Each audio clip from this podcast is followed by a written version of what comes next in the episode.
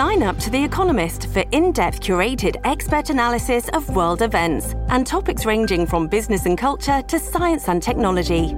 You'll get the weekly digital edition, online only articles, curated newsletters on politics, the markets, science, culture, and China, and full access to The Economist Podcast Plus. The Economist is independent journalism for independent thinking. Go to economist.com and get your first month free.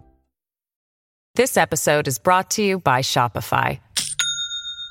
Do you have a point of sale system you can trust, or is it a real POS? You need Shopify for retail. From accepting payments to managing inventory, Shopify POS has everything you need to sell in person. Go to shopify.com/system all lowercase to take your retail business to the next level today. That's shopify.com/system. Your brain needs support, and new Olly Brainy Chews are a delightful way to take care of your cognitive health. Made with scientifically backed ingredients like Thai ginger, L-theanine, and caffeine, Brainy Chews support healthy brain function and help you find your focus, stay chill, or get energized. Be kind to your mind and get these nootropic chews at olly.com. That's O L L Y.com. These statements have not been evaluated by the Food and Drug Administration. This product is not intended to diagnose, treat, cure, or prevent any disease. Welcome to the New Books Network. Welcome to New Books in Sociology. My name is Michael Johnston. I am your host today. Today we have Ugo Corte, uh, who is professor of sociology at University of Stavanger. His research on creative work, small groups, and culture has been published in numerous outlets, including major journals like Sociological Theory, Social Psychology Quarterly, and Sociological Forum. He recently worked with Patrick Aspers on qualitative met- methods, which was published by Qualitative Sociology in 2019. And in 2021, the journal published a symposium issue based on the original work of this project. Today, though, we'll be discussing his ethnographic book, Dangerous Fun The Social Lives of Big Wave Surfers, which was published by the University of Chicago Press in June 2022.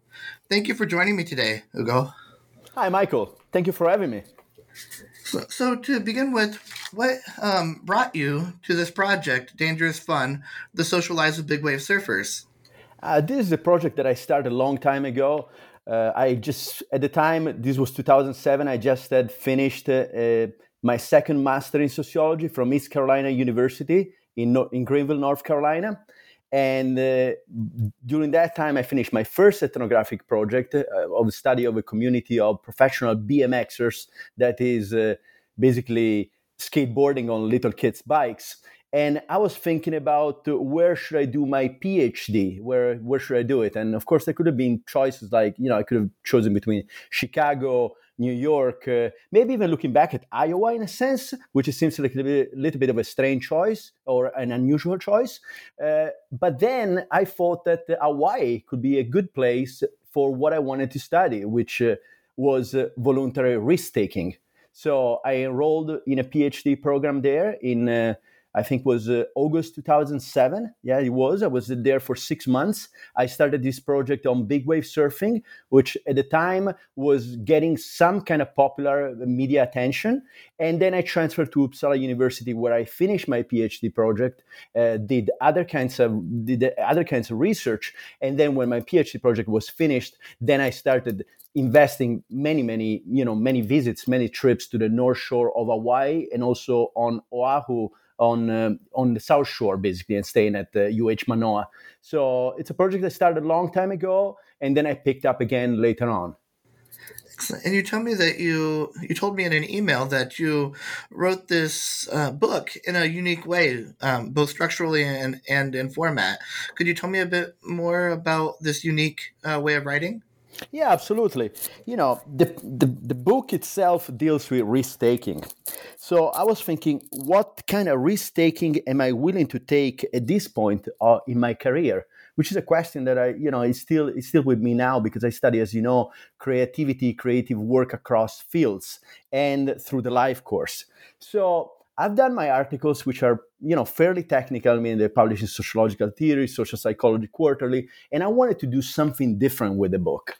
I wanted, in a way, to to take a big risk, and that was to try to address more than one audience, and that is the sociological, you know, social science, sociological audience, but also try to reach the general readership. So in a way, I was like, how can I combine uh, a project that is uh, theoretically grounded and uh, tries to make a theoretical contribution while writing in a way that is accessible uh, and in a way also that it could be appealing, evocative in a way, so that uh, regular folks may may actually enjoy it and learn something about sociology. And also, for many years I've been uh, I would say hunted but uh, but maybe that's not the right word but I've been uh, I've been thinking about uh, how can I communicate uh, you know if I if I spend so many years in school in education in learning about a craft uh, which is sociology can I still communicate what I learned without using dropping big names? And as you know this book has has quite a bit of theory but also quite a bit of description and also i don't know some history some poetic uh, you know kind of language as well. But uh, basically if i I, if I can't, if if I'm able to to if I actually learn something, can I actually say it without uh, without uh, you know being explicit about it? So the book went through several iterations where the the theory was in the structure of the book, in how I designed the project. Then I took it all out. Then I brought it back in. I was trying to find a balance. Now I don't know if I succeeded, but basically what I'm trying to do with this book as uh, you know ambitious as it may sound, was trying to find my, my own voice, my own style. And, uh, you know, just by, I guess, having the, que- the question, I still have, uh, you know, maybe 30, 40 years of my career to, to, to see if I'm, you know, I would be up to something or not. But at least I'm thinking about it. Yeah, and the nature of ethnography and the nature of interviews and and participant observation is is being able to uh, represent the voice of the, the, audience well. So those individuals who you are um, who you are interviewing, who you are uh, watching and listening to, making sure that their voice is represented in um, in the write up. Sure, as uh, as you know as well as you can do of course. You're always some, selling someone short or you know something is, is never perfect. A project is never perfect. Now i'm seeing the faults in it you know as uh, and i'm ready to move on to the next project. Yes. But i'm happy to talk to you about this one. Sure. Yes and, and, surfing is is a, is the topic at hand here. Um, excuse me top it's the backdrop of this research. The topic is risk taking and and uh, and dangerous fun, but the backdrop that you used for this this topic is surfing. Could you tell me a bit about what the origin of surfing is? Yeah, I mean, surfing is uh, you know it's uh, it's not even a sport. It's a, a, traditional Hawaiian cultural activity that was gifted to the world from that beautiful archipelago, and it is an activity that is foundational for Hawaiian society. And Hawaiian society, prior to uh, you know, to, to the Westerners coming and eventually to the annexation, the forced annexation of Hawaii by the United States in 1898, uh, had a completely different uh, way of, uh, of, of being organized. You know, for once, pre-contact Hawaiians uh, devised an ingenious system of fish farming, and along with agriculture and also other factors, resulted in a, in a big supply of food and affording the Hawaiian population large amounts of leisure time, which basically they devoted oftentimes to surf. I mean, you can even think about the annual festival of the Ma Makahiki, which lasted for three months during the winter and meant that Hawaiians could spend fully a quarter of the year surfing, which ultimately contributed to their mastery. Now, when uh, when uh, when there was a land division, and this was marked a big a big difference between uh, you know pre-contact Hawaii and uh, and and afterwards. Uh, basically, you have uh, trading was supplanted, was was changed towards a market economy, and this impacted the indigenous population and the time that he had for leisure activities like surfing. So it was a sacred activity, and you know it, it was incredibly important. Excellent. And then more recently, has the Western world had an impact on Hawaii and on this activity of surfing? Say it again, excuse me. Has the Western world had any impact on on what surfing is today and how it may be slightly different than its or, original form? Oh, for sure, for sure. I mean, you know, in Hawaii, oh, gambling was very important in Hawaii, and uh, was you know was a pastime that they used. So there were competitions, uh, there were lots of activities around surfing, but it wasn't anything what that what it would become later on. You know, of becoming like a competitive sport. Uh, since the 80s, there is a, f- a faction of surfers uh, that consider themselves soul surfers. And in, way, in a way, I think there's a scholar called Bron Taylor who's, uh, who has written a book called Dark, uh, Dark Green Religion. And he argues that uh, this kind of movement should be considered a religious movement. And now surfing, you know, much of a Hawaiian culture has been lost with the with the diffusion of surfing across the world. And of course, like with any subculture, you know, anytime that uh, that a subculture moves to another place, uh, there's some kind of you know adaptation to the local context. And oftentimes, this you know there are very good things about this. There are also innovations. You know, the lack of resources may push you actually to do things a little bit in a different way. But what is uh, what what in a way has been lost and now is somewhat also coming back in in a sense is that uh, I, recently listened to a podcast, a podcast with an Hawaiian called Brian Keaulana and this podcast, podcast was made by Jamie Brisick, who's a surf journalist for the Surfers Journal. He, just came out a few, I think, a week ago, and he talks about Hawaiians having a symbiotic relationship with nature as as a resource that is not to be owned. So in a sense now you have localism you have people fighting for waves and also that's that's part also about the technology of surfing. The style of surfing has completely changed because that's that's at the beginning of the book because the craft of surfing has changed. Now you have you, people people in a way want to destroy there are many different kinds of surfing but one style that is popular and often looked up upon and has been for many many years it's destroying the waves rather than dancing with the wave and that means that also because of the diffusion of social media people want to be uh, pictured riding the wave alone. And back in the day, it was very much about sharing, and it was also about riding the same wave together. And uh, and that was a way more communal in, in, a sense, but also more fun. It was less about pleasure. You know, we can't go back. You know, we can't really. You know, we can rely on historical on historical uh, accounts, and we talk with we can talk with Hawaiians, and we can we can go to Hawaii now and still see how it is. But uh, but surfing was uh, was very much a family oriented activity where you know, as, as I describe in my theory of fun that I developed with Gary, and I, and I think I pushed a little bit to new directions in this book, it's about uh, not only about me, me, me, but it's about us. You know, the, we will talk about this, I guess, in the second part of the interview. But that that part oftentimes is lost, and uh, and I think you know there, there's something to there's something to be said about being alone, about competing for waves, uh, about feeling like uh, you're, you're better than everybody else. But it's also a lot to be to be lost and, and I think that in this sense, the theory we develop of fun as an application beyond the surfing, beyond leisure activities, it, it actually goes to basically any encounter. And I'm not naive uh, thinking that we can have fun with everybody. That's exact. That, that's not what, I, what we are saying or I'm saying. But I think that people should be aware of the mechanisms that make some activities like surfing or something else fun or not fun, because it's incredibly important for social cohesion as well as uh, you know for yeah for for many things and you get into the complexity of uh, of surfing and how uh, there there are different types of surfing. And if I remember correctly, your focus uh, in this research is on longboarding rather than um, longboard sur- surfing rather than shortboard sur- surfing. Is is that accurate? No, no, that's not accurate. But uh, but it's okay. You know, there's there's lots of details in in the book. The first part is an historical part that set the stage for for the narratives that comes after and the theory which is which is intertwined with the narrative. But uh, no, the book deals with big wave surfing.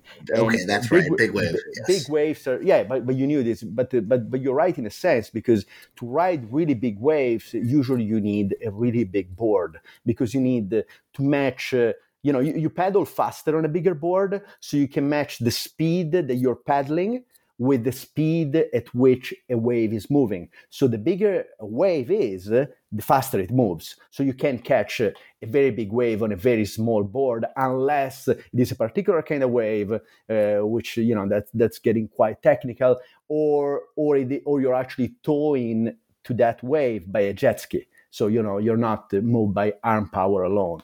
But what's interesting about Hawaii and still Hawaiian culture, you know, I travel a lot in, in my life uh, to get better uh, at academia and also because I was. Uh, you know, I was skateboarding a lot when I was younger, and I still do to some extent. But I noticed that in Hawaii, surfing seems to be very different you know it, it's not so much now there's a revival of surfing all different kinds of crafts which have become kind of cool hip in these last few years. But in hawaii that has always been the case. Hawaiians practice all sorts of wave riding. It was just a, a, a way to be in the ocean and hawaiians often felt and still feel today more comfortable in the ocean than on land. Why today they feel more comfortable in the water rather than on land? That also has to do by the fact that you know they've been you know they've been colonized basically by by the United States. I mean that's that's a strong strong word, but uh, you know there are scholars like Noe Noe, Noe Silva who have written, among many others, who have written a lot about this. But uh, playing with waves, that that's the basic idea. You know, who cares what you're riding? Just go have fun. That's uh, you know. And then, of course, if you want to become a professional, specialize as much as you like. but to get better you like like with writing even in academia you have to try to experiment with different crafts and for us that would be doing a podcast and see the mistakes we make uh, doing you know what i will think about after I, have talked with you maybe we can shoot back and see how this could have done better or could have been done better or writing a book writing a, a an article an opinion piece and and that was what surfing was about surfing in hawaiian society was you know you, you write anything who cares you know and, and, and this gets into maybe the three primary reasons that people tend to get into big wave surfing, um, like fame and fortune, peers and community, and, and fun. And, and fun is distinct uh, distinct from those other two categories, right? Uh, I'm not sure of the last two, but uh, but uh, fame certainly, you know. Uh, no one until very very recently uh, started big wave surfing because of uh, money.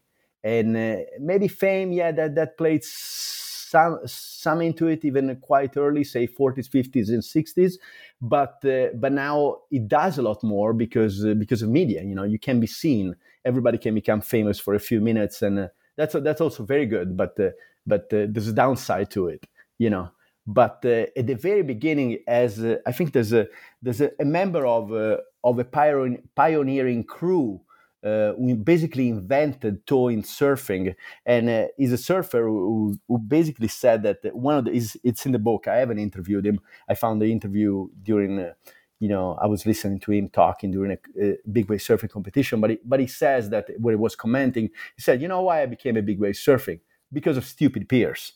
You know, people basically friends pushing one another, and uh, at the beginning there was there was a lot of it. Now now maybe a, a little bit less but it's still underground and uh, enough and it still requires uh, very much dedication. You know it's it's it's difficult it takes effort much less than before because of the technological developments that have been happening in terms of safety devices. But uh, but yeah it's a group kind of thing you know it's uh, people don't often go surf big waves alone. You know they do but but you know usually they they want to have somebody else with them. Or and you know and the fear of death and uh, and or getting seriously injured is a big equalizer you know in bringing people together. And you were out on the waves too right? I mean for this research and you had people pushing you. Is that correct? I, I was forced. That, that's at the beginning of the book you know, I get to meet all these people, and uh, uh, you know, during my first day in Hawaii, someone wanted to take me out on a jet ski, on a jet ski that uh, that they used the night, the evening before, but then it broke down, and the two guys who were riding the jet ski had to swim back to the shore. The next uh, the next morning, I went to, with one of those guys to rescue the jet ski. I was there while he was fixing it, kind of fixing it. I, that's what he was saying, but it looked very DIY to me, you know, very kind of sketchy. And then in the evening, he wanted to take me out on the jet ski, and I "I'm not doing this. There's no chances."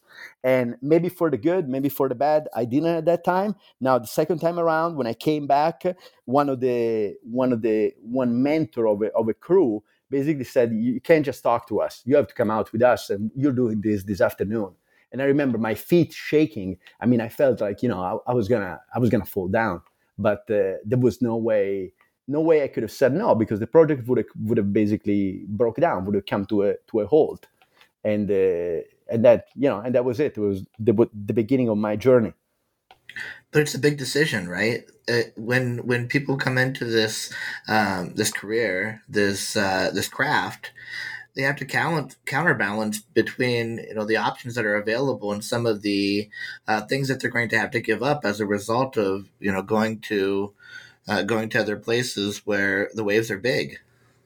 Yeah, you know, as I said, people it takes a lot of commitment, and because you have to be very fit, and especially this was the case before safety devices were available, which made the sport both safer uh, and also more dangerous because you have basically newcomers like me who, without uh, you know, the first time I went out, I felt pretty strong, but uh, you know, I, I definitely skipped some steps the very first day I pedal out at Waimea on one of the two biggest day I ever been out there.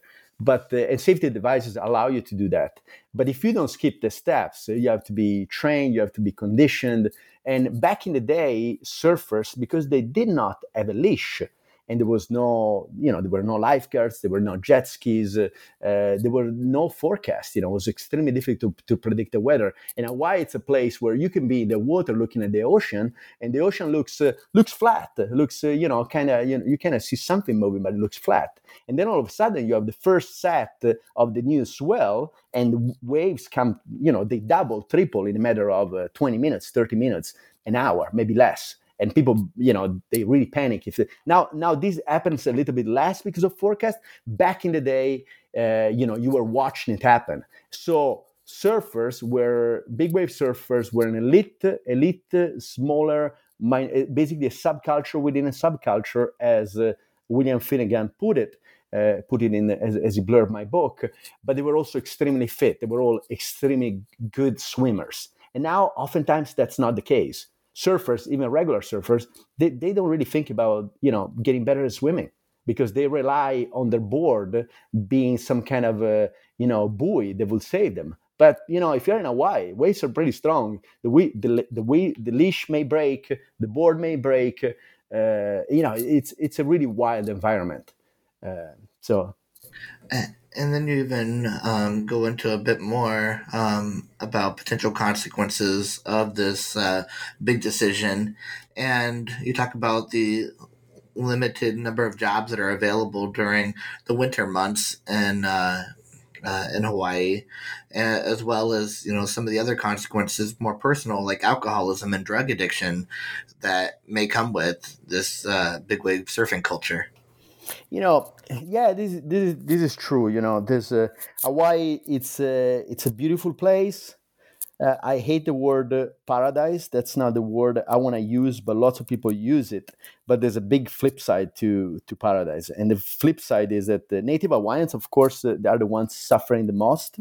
It's uh, the state in the United States where I think it's uh, this is this is in the second part of my book in I think chapter three, where the likelihood of getting shot by a policeman it's the highest, maybe in the US, or one of the highest. The infrastructure is one of the worst. Uh, jobs are, uh, you know, you don't, you, you can't have one job. You need to have two jobs, and if you have a family, you know, it, it gets incredibly complicated.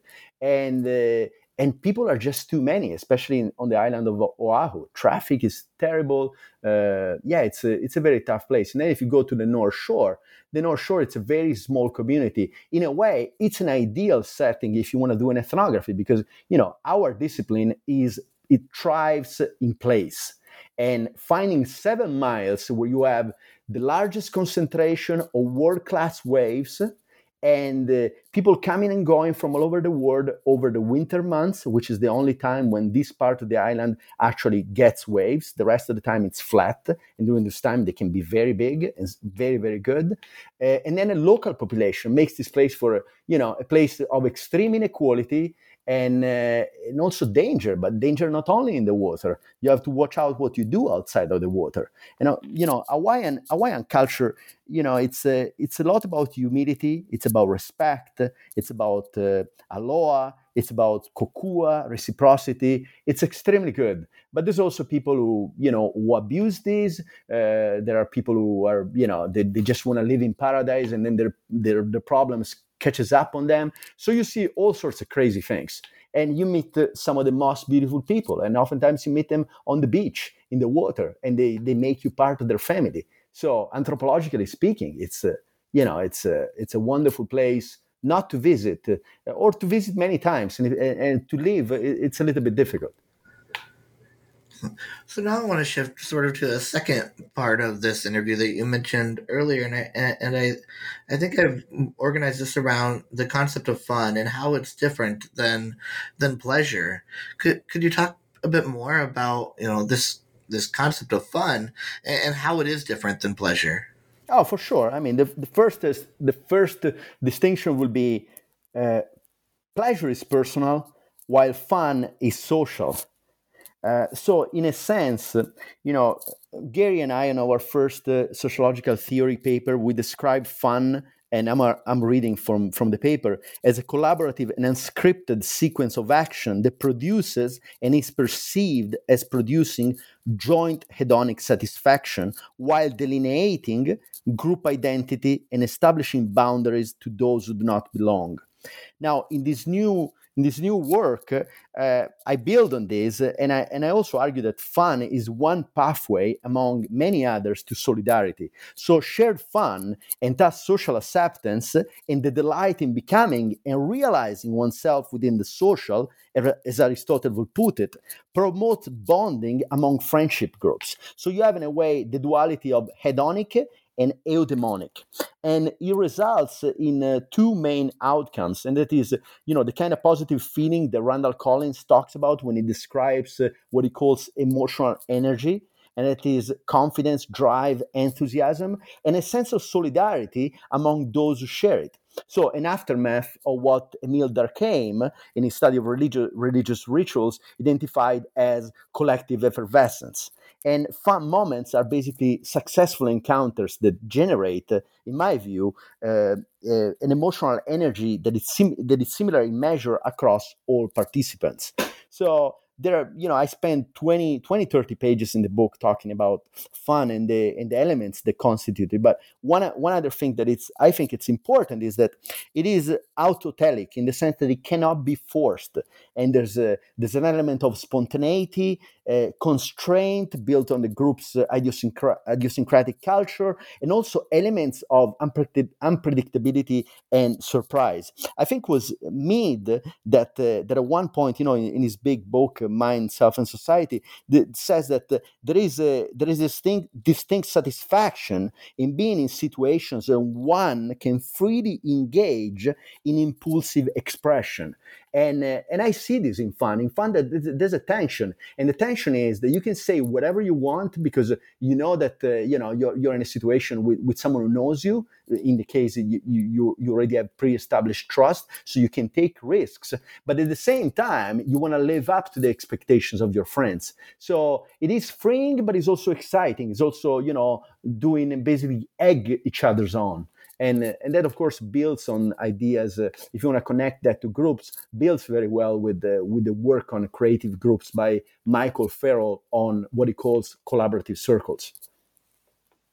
And with this uh, with this concept of emotional energy, it's not something that comes and goes. It's always in existence uh, and, and always being exchanged. Is that correct?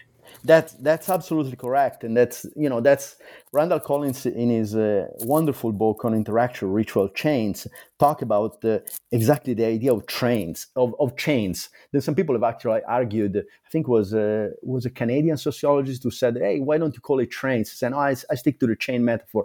But the idea is that you enter situations with a residue from previous interactions. So if you enter a situation where you build emotional energy, and that uh, Collins is very explicit about how you do that, there are elements, there are there are factors that make sure or enable you to actually gather emotional energy. Uh, you enter a new situation from the previous one with the residue of that kind of energy and uh, and this can build up over time over a day over a week it's something that's cumulative and you see that extremely successful individuals are actually quite good at the are actually very good they're masters at navigating situations so that they they, they tend to avoid getting bogged down as i write in the book they, they they politely refuse an invitation to dance that is to participate in interactions that they know will bring them down. How can you know an interaction will, will bring you down? Well, you know that's that's what Collins would call forced ritual. And then if you couple that, because I, I try to, uh, my work is a little bit of a critique of Collins as well as an extension, and uh, and of course that's that's the theory part, but. Uh, uh, you know, the, the, there is a build-up, and, uh, and you can also know, as I was saying, which kind of situations to avoid. But uh, but when it builds up, uh, even over a day, people notice. I mean, it, it's really you know. So basically, you think about an encounter. Every time there is an encounter with someone new, especially, you have a chance to recreate yourself, which is you know, it gives you a challenge, but it's also an opportunity and uh, you know say you go to a conference you start well the conference the first day goes well you gather energy uh, you don't drain other people energy off you, you, you people feed off you and you know it is reciprocal you move through different stages of the conference that at the end you're flying and maybe in the evening you go out and you still feel that energy. And it's because you've been through a series of interactions that were successful. And you know when that happens it's magic. And so i guess everybody would want to know how how to get this kind of you know big high because uh, you feel more alert and also as collins would say much more energetic. And then if you couple this with my ideas and gary's ideas on fun you feel much closer to other people. And that's you know that's a basic human need bonding you know feeling cohesive feeling strong with someone else. So a successful encounter is is fun? A successful encounter is fun. Uh, I would say so. Yeah, for sure, for sure. Now, in order for this, it's it's one that I was saying before generates uh, emotional energy of similar measure across all participants. So everybody pretty much walks away with the same kind of because you know sometimes leaders get energy from their followers, but they drain their energy. So you know that's not really fun, and that's a key idea that I want to stress because you know it seems that some of the ideas on fun are intuitive but are intuitive to the extent yeah i guess that once you put them down you think about it uh, you know there's something more than just intuition. With you know our work is built on classics and, and i want to emphasize that. Gary and i went back and read the you know durkheim simmel uh, mead uh, and then of course goffman and we rely on this you know original foundational work in sociology. And uh, and you know one small takeaway about the idea of fun it, it is active enjoyment. So it depends on the active participations of those who are involved. So you, you have to make sure that everybody's on track and not everybody can have fun with everybody. That's also part of the deal you know? Um, i think about a good skateboarding session. A good skateboarding session in a ramp where everybody really faces one another. So there is a lot of looking, you know, basically being aware of one another, which is a key component in Randall Collins' theory, is that if you are if you are very good and you just show up show you know you, you show everybody that you're super good you just go next level and you don't even pay attention to the others you know, people will basically, if they are skateboarders who have somewhat of a history, somewhat grounded, they will vibe you off. They say, you know, we, we don't need you here. While in a in a really good scenario, then you have the guy or woman who's working on their trick, which maybe it's not very hard, but it's hard for them. And and then you're working on something else. Everybody is working so that they make sure that at the end, everybody achieves what they came to achieve. And if that happens, then the result is collective. We all did it. We all celebrate. This is a gathering, you know. So it, I, I want to stress this part because it's very easy to forget you know just me playing. No let's play together. And you cannot play with everybody. You know not every personality matches well with with everybody. And at the end i kind of i kind of end somewhat in a, in a in a in a line about boundaries which i think are important. But one thing i don't say at the end of the, the book which i wish i would have said is that if you're a leader and you know these theories some people know them intuitively they're just great you know great with people you got to make sure you bring everybody up. If you want to do that if you just want to smash other people and look cooler than everybody else, go ahead do that. But that's pleasure. That's not fun. You probably would not make many friends doing that way. And the idea about fun is that it reverberates through time. So if we do something together, it could be tragic, it could be fun, you know, it could be it could become fun in the aftermath. But if but if it is a successful encounter, then we'll talk about it years later and it will be a bonding. It will be something really powerful yeah, you talk about a mentor and a leader being part of that interaction ritual chain and helping build that person person up. Uh, as you mentioned there, fun fun cannot just fun can occur sporadically, but there are boundaries. There are uh, there is an importance also in the small group and the communal experience uh, of having this fun. Yeah, and there are different roles. I mean, Michael Farrell, in his pioneering work on collaborative circles, talk about different roles and the different kinds of roles you need for groups to function. And he's not the first, but he comes from a small group tradition that goes all the way back to to Bales and you know to to some extent, small extent, also to Milgram. But you know, it's hard to say which role is more important than than another. But you can say which role may be more important than another at different points in time in a group. Now, I want to make you an example. One of my collaborators, his name is John N. Parker, and now he works at the University of Oslo. And we wrote a paper together published by Sociological Theory, in which we, we basically uh, argue for a family of collaborative circles across fields. So in a way, we go a little bit against against uh, Mike Farrell's work, and then we lay out different hypotheses that will predict how groups in science and art will operate differently. Long story short, I'm, I'm closing the circle as uh, as they say. I'm, uh, you know, I, I go to to one one uh, one um, research meeting that John organizes with Ed Hackett in North Carolina, and it's about synthesis groups. So he brings together different scholars from different fields uh, from philosophy to you know all sorts of, all sorts of fields. And i'm quite intimidated because i'm a new member of the group and so are other people even though i've known john for a long time. And john is a very very very good leader. I noticed now from the beginning he started off which is we, we he has a very cool style by saying okay this guy is an expert on this. This woman is an expert on this and he's done amazing work. Ugo's an expert on small groups. He gave everybody some kind of foundational standpoint so that none of us will feel as intimidated to speak. I mean, there was a philosopher that while we were speaking, he was translating basically into equations what we were saying. I mean, I didn't understand what the hell he was saying, but still, I felt comfortable enough to to give my you know my contribution to the meeting. So as a leader, he was extremely good at you know at uh, making sure that everybody could participate and felt welcome about it. This episode is brought to you by Shopify. Do you have a point of sale system you can trust, or is it a real POS? You need Shopify for retail. From accepting payments to managing inventory, Shopify POS has everything you need to sell in person. Go to shopify.com/system all lowercase to take your retail business to the next level today. That's shopify.com/system and it was it was an interdisciplinary um, totally, meeting. Is totally, that accurate? Totally, totally. And most of the times, you know, this kind of works. These kind of things do not really work, or are hard to work. And I would say that the, the main thing to make these kind of groups work is friendship. Do you like these people? Would you actually voluntarily spend time with them doing nothing? Would you, as John would say, would you get stranded on an island with them? You know, and if the answer is yes, yeah, probably these are the kind of people that you will want to work with because you know difficult work that is re- that is risk taking from surfing to science to art in, you know entails a lot of uh, a lot of you and also a lot of self disclosure and a lot of faith into you know into basically doing things that are risky that are against the status quo. And uh, like writing a book or you know and try to do it a little bit different or or let alone trying to come up with a new paradigm in science or Yes, I remember that in that article, the uh, gatekeeper playing a major role there to exactly. make certain that people are able to get along. Yes, yes, the gatekeeper, of course, is the first one because it's the one that brings people together. Yes.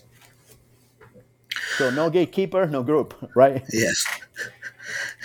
and, and you know, I think at the um, at, at, the maximum state of fun. You mentioned this this concept of flow state. Uh, is that kind of the the hot spot? The you know the the maximum amount of you know, fun that can be had? Uh, that's a good question. That's a good question. I don't know. You know, the idea of flow. I I, I write about. I, I obviously write about it in the book, and also, Jeff Kidder writes about it. And Jeff Kidder is one of the best scholars now working on ideas like edge work and flow, in my opinion. And I think that, you know, the idea of flow is that you kind of lose yourself in flow. So, in a sense, you can lose track of time, so that's optimal experience. But if you take another key idea in my book, which I think I contribute uh, from, from you know theoretically and also analytically as I organize the book, is the other idea of edge work And to me, edge work, uh, these are, you know, this is a concept, is the first, maybe the first theory, the first uh, theory of voluntary risk taking in sociology, which was published, published in AJ, American Journal of Sociology in 1990.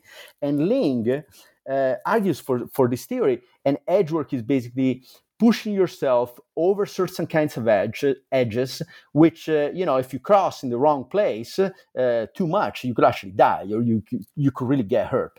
Now, this involves a very long, long span of time. In my opinion, it involves preparation. It involves waiting for waves. It involves l- lots of collaboration, even with other people. And then within those longer, those longer time period, you have flow moments, which are moments in which you don't even remember what has happened. And then you need the other person who basically tells you, can recount to you what, what you two have shared together because you're so focused and so excited that, you know, your vision becomes very narrow. But, uh, but the two things go together. You know, edge work is something that is done with other people and flow can be achieved both in group as well as, as well as alone. And, and, you know, I don't like the idea of, you know, alone. How, how, are we ever completely alone? As long as we are, obviously, you know, uh, social psychologically, we are never completely alone. We're always thinking about someone else. So, you know, maybe, maybe I don't know if I answer your question, but uh, but uh, I hope that someone will be interested enough to read that part in the book where I try to combine edge work, flow, and fun. Well, I think one of the things that that um, at least was brought out to me is that edge work is not recklessness. Edge work is is working with other people in this fun experience. Because if a person was reckless in these groups, they would be they would be excommunicated or left out of the group because they would be seen as a uh, I think danger to the group.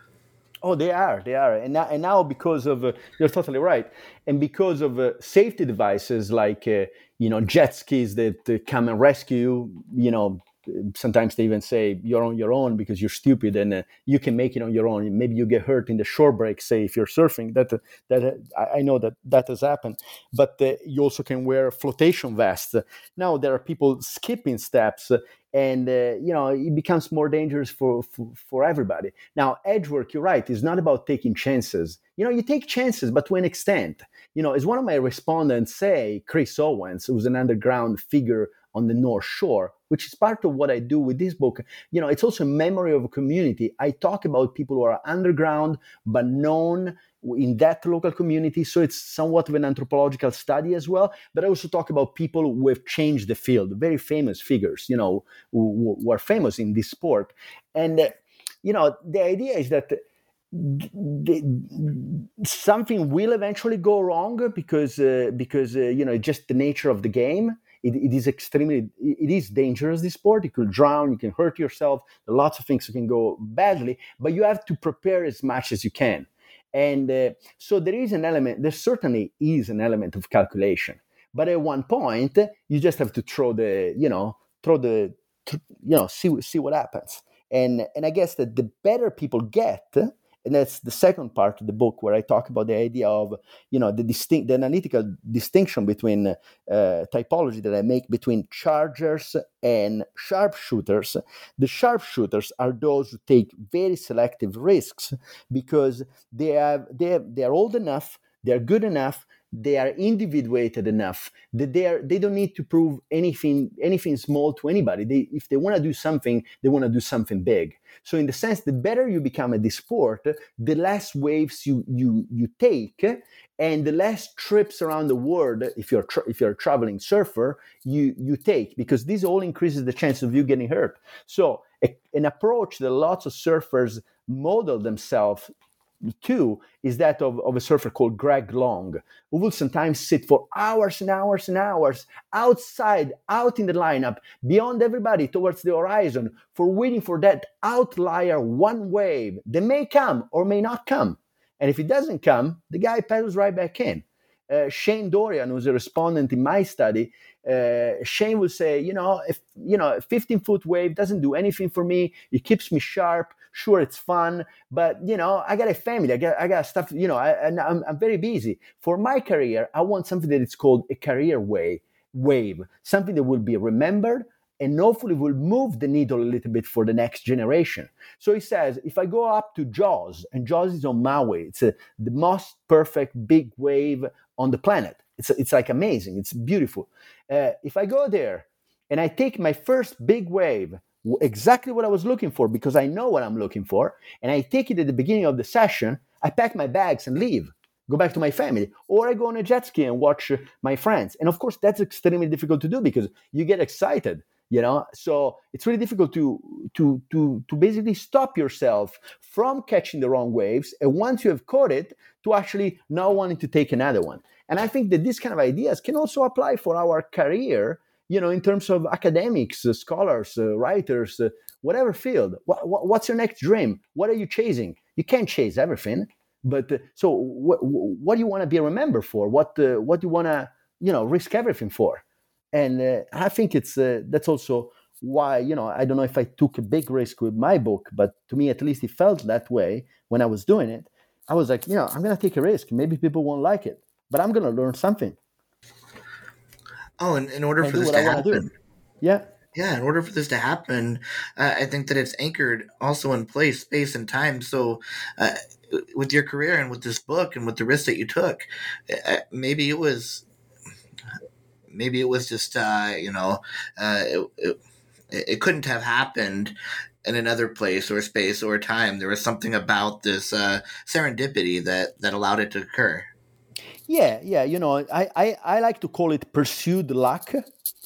Uh, I'm a kind of person who, who learns a lot by traveling. I spend lots of time alone, very very much time alone, but I'm very social and i also go to different parts of the world to meet people that i you know whether they're scholars or whatever field they're doing to try to learn from them and i thought about this project for a long time in fact i started my phd at uh manoa thinking about this book but then i thought the time is not right you know i need to get the articles down and i love the articles i'm very proud of them i think they are they are original which i think it's something important i'm not producing just to produce but i'm trying to do things that, that, that my heart is and that, that I believe in it. And then once I, I, I got those down, I was like, okay, now I'm going to try this next step. And uh, yeah, now we'll see what's next. And even in big wave surfing, I think one of the interesting pieces is you talk about how the different areas of the island um, had different experiences, and uh, depending on level of expertise, depending on how crowded a person wanted uh, to uh, how crowded they wanted their experience to be, they would choose different uh, different areas of the island. For sure, for sure. I mean, Hawaii, you know, uh, I don't remember if it was. Uh, I think it must have been. Uh, it must have been. Uh, you know, Theroux in in his book, in his new book on Under the Wave at Waimea, talks about the fact that, but I don't think it's the first one, but but he put it in a beautiful way that I wish I would I would remember now. He says that you know the outside breaks, the surfing breaks on, on Oahu are, you know, are, are, are so important for local culture and they are all so different. Each of them has their own distinct culture. And, you know, if you go to Pipeline, Pipeline is where people make a career. You know, one wave there, the wave of the winter, for example, could launch your career or could kill you because it's the most dangerous, one of the most dangerous wave on the planet. Uh, so there you have some kind of culture. You go somewhere else, the culture is very different and and that is interesting because you know you wouldn't think that moving uh, you know 100 feet over will you will basically find a bar that has uh, that has a completely different kind of regulars different kind of wave. So it's an interplay of resources which are natural resources and the people that populate the place and the history of the place as well. And, uh, you know the, the, the, ocean has as much history or more actually in hawaii than than actually the land. I mean, to some extent, or, or just as much, you know, if you, if you don't want to go back to ancient Hawaiian history, which lots of people unfortunately forget now. Uh, but yeah.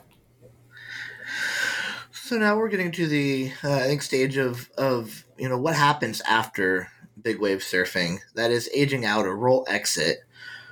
What is that process? What does that process look like?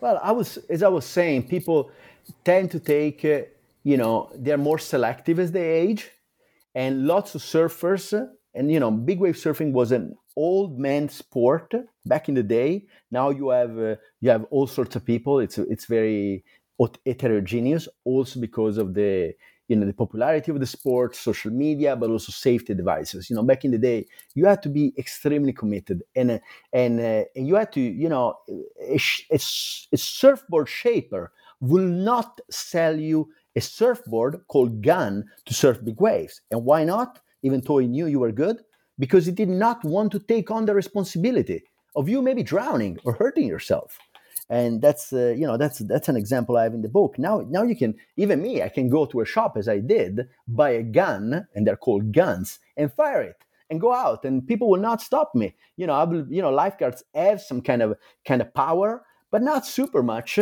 Uh, I, I, think ultimately they can't stop you. They can just, and, and that's part part of the book because at one point, you know, I take an art world kind of perspective using Becker. So I try to to do something that is called maximum variation sampling and try to sample across different positions within the field. So I wanted to make sure that I also represent the lifeguards. And the lifeguards, coming back to the point that I was making, they cannot stop you, and you can basically fool them, and you can still go out there.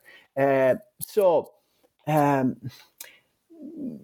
back in the day, it was very much of an old man kind of sport. So someone became good at surfing, and then at one point where they just wanted to rely on their strength and knowledge of the water, they actually started big wave surfing.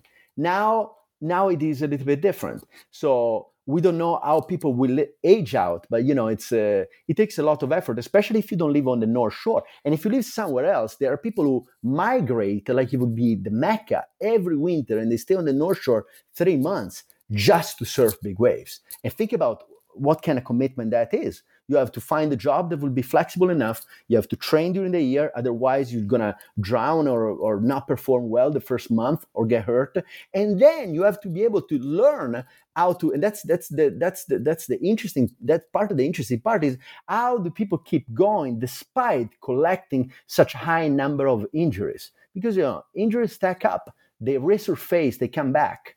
And the older you get, the longer time it takes to basically heal. So the really good surfers are those who really pace themselves and usually takes failing, and I use the word failing on purpose because it applies to other fields, smartly as a way to say okay i need to do this better. I need to get better. What can i do to actually you know overcome this the next time and and become even stronger at the end? Which most of the times that's uh, you know that's uh, that's a little bit of self belief it's not really the case because you never go back to be as strong as you once were. But uh, but you know if you, if you train better you can still turn something negative somewhat into a positive. So which is know, the importance of the wipeout yeah the importance of the wipeout which happens in you know in everybody's life. You know how do you pick yourself up? You know i'm a skateboarder i said this before uh, and, I, and I, this has been uh, part of my life uh, part big part of my life and i still think it is. I'm, I'm very uh, i feel much joy every time i push on a skateboard. Even if i put on skateboard shoes i feel i feel some kind of you know joint coming into me because of the memories I have. But skateboarding, it's really painful sport. You fall all the time, so it's really about falling. You fall all the time. So unless you learn how to fall, you're not gonna you, you're not gonna be a skateboarder. So you're really gonna you know learn to pick yourself up and learn how to fall, how to roll, not to let you know a bad interaction bring you down. How can you you know turn it into something else? Keep going, and that's very hard. You know well it's a tax on the emotional energy right it's it's an ongoing continued exchange not only with one another but also with the uh the experience that is being had absolutely absolutely Excellent. This has been a, a great talk, Ugo. Um, unfortunately, we are um, running a bit short on time, but there is one last question that I want to ask, and that is what are you working on now? What's the next project? Where do you take this from here? Well, you know, as I said before, I'm working on creativity across fields. So I'm going to think about the, the next book project. And uh, what I'm doing now, besides a number of papers I'm working on, and one of them is uh, based on, uh, you know, on that uh, the two papers I wrote with Patrick Aspers on defining the meaning of qualitative and qualitative research. And that paper tries to look at different standards of valuation evaluation for different styles of work within sociology. And, uh, and then I have other papers. I'm working on a paper now with Gary.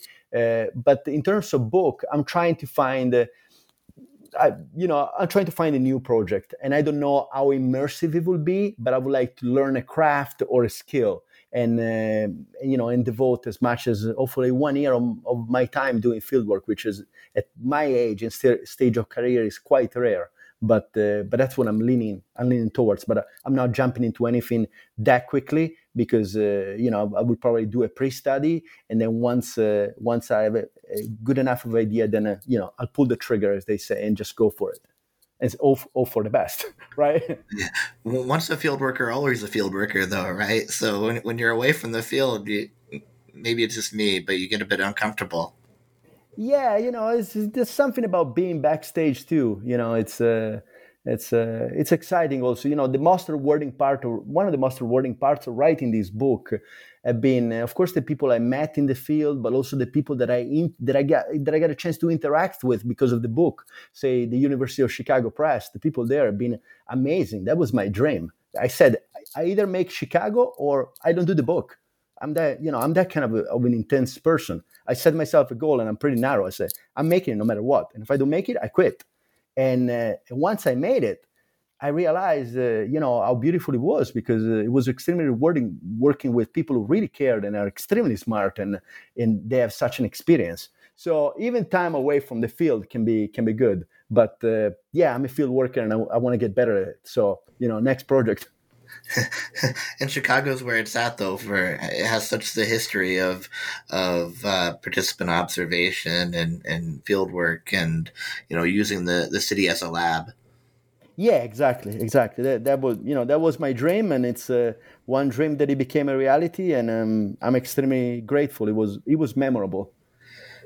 well, thank you for being on the show today, and I hope that we will continue this relationship, and you, that you'll be be on my show for uh, for the next book. For sure, for sure. So, thank you so much, Michael.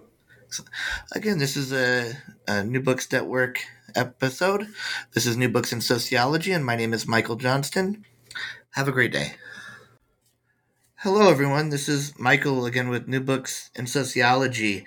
Um, we're back for a, a short piece with uh, Ugo Corte about theory of fateful moment, fateful moments, and uh, I, I, I would hate to not include this because it was a major part of the book. It was a theory that Ugo um, created with the as he was conducting his research.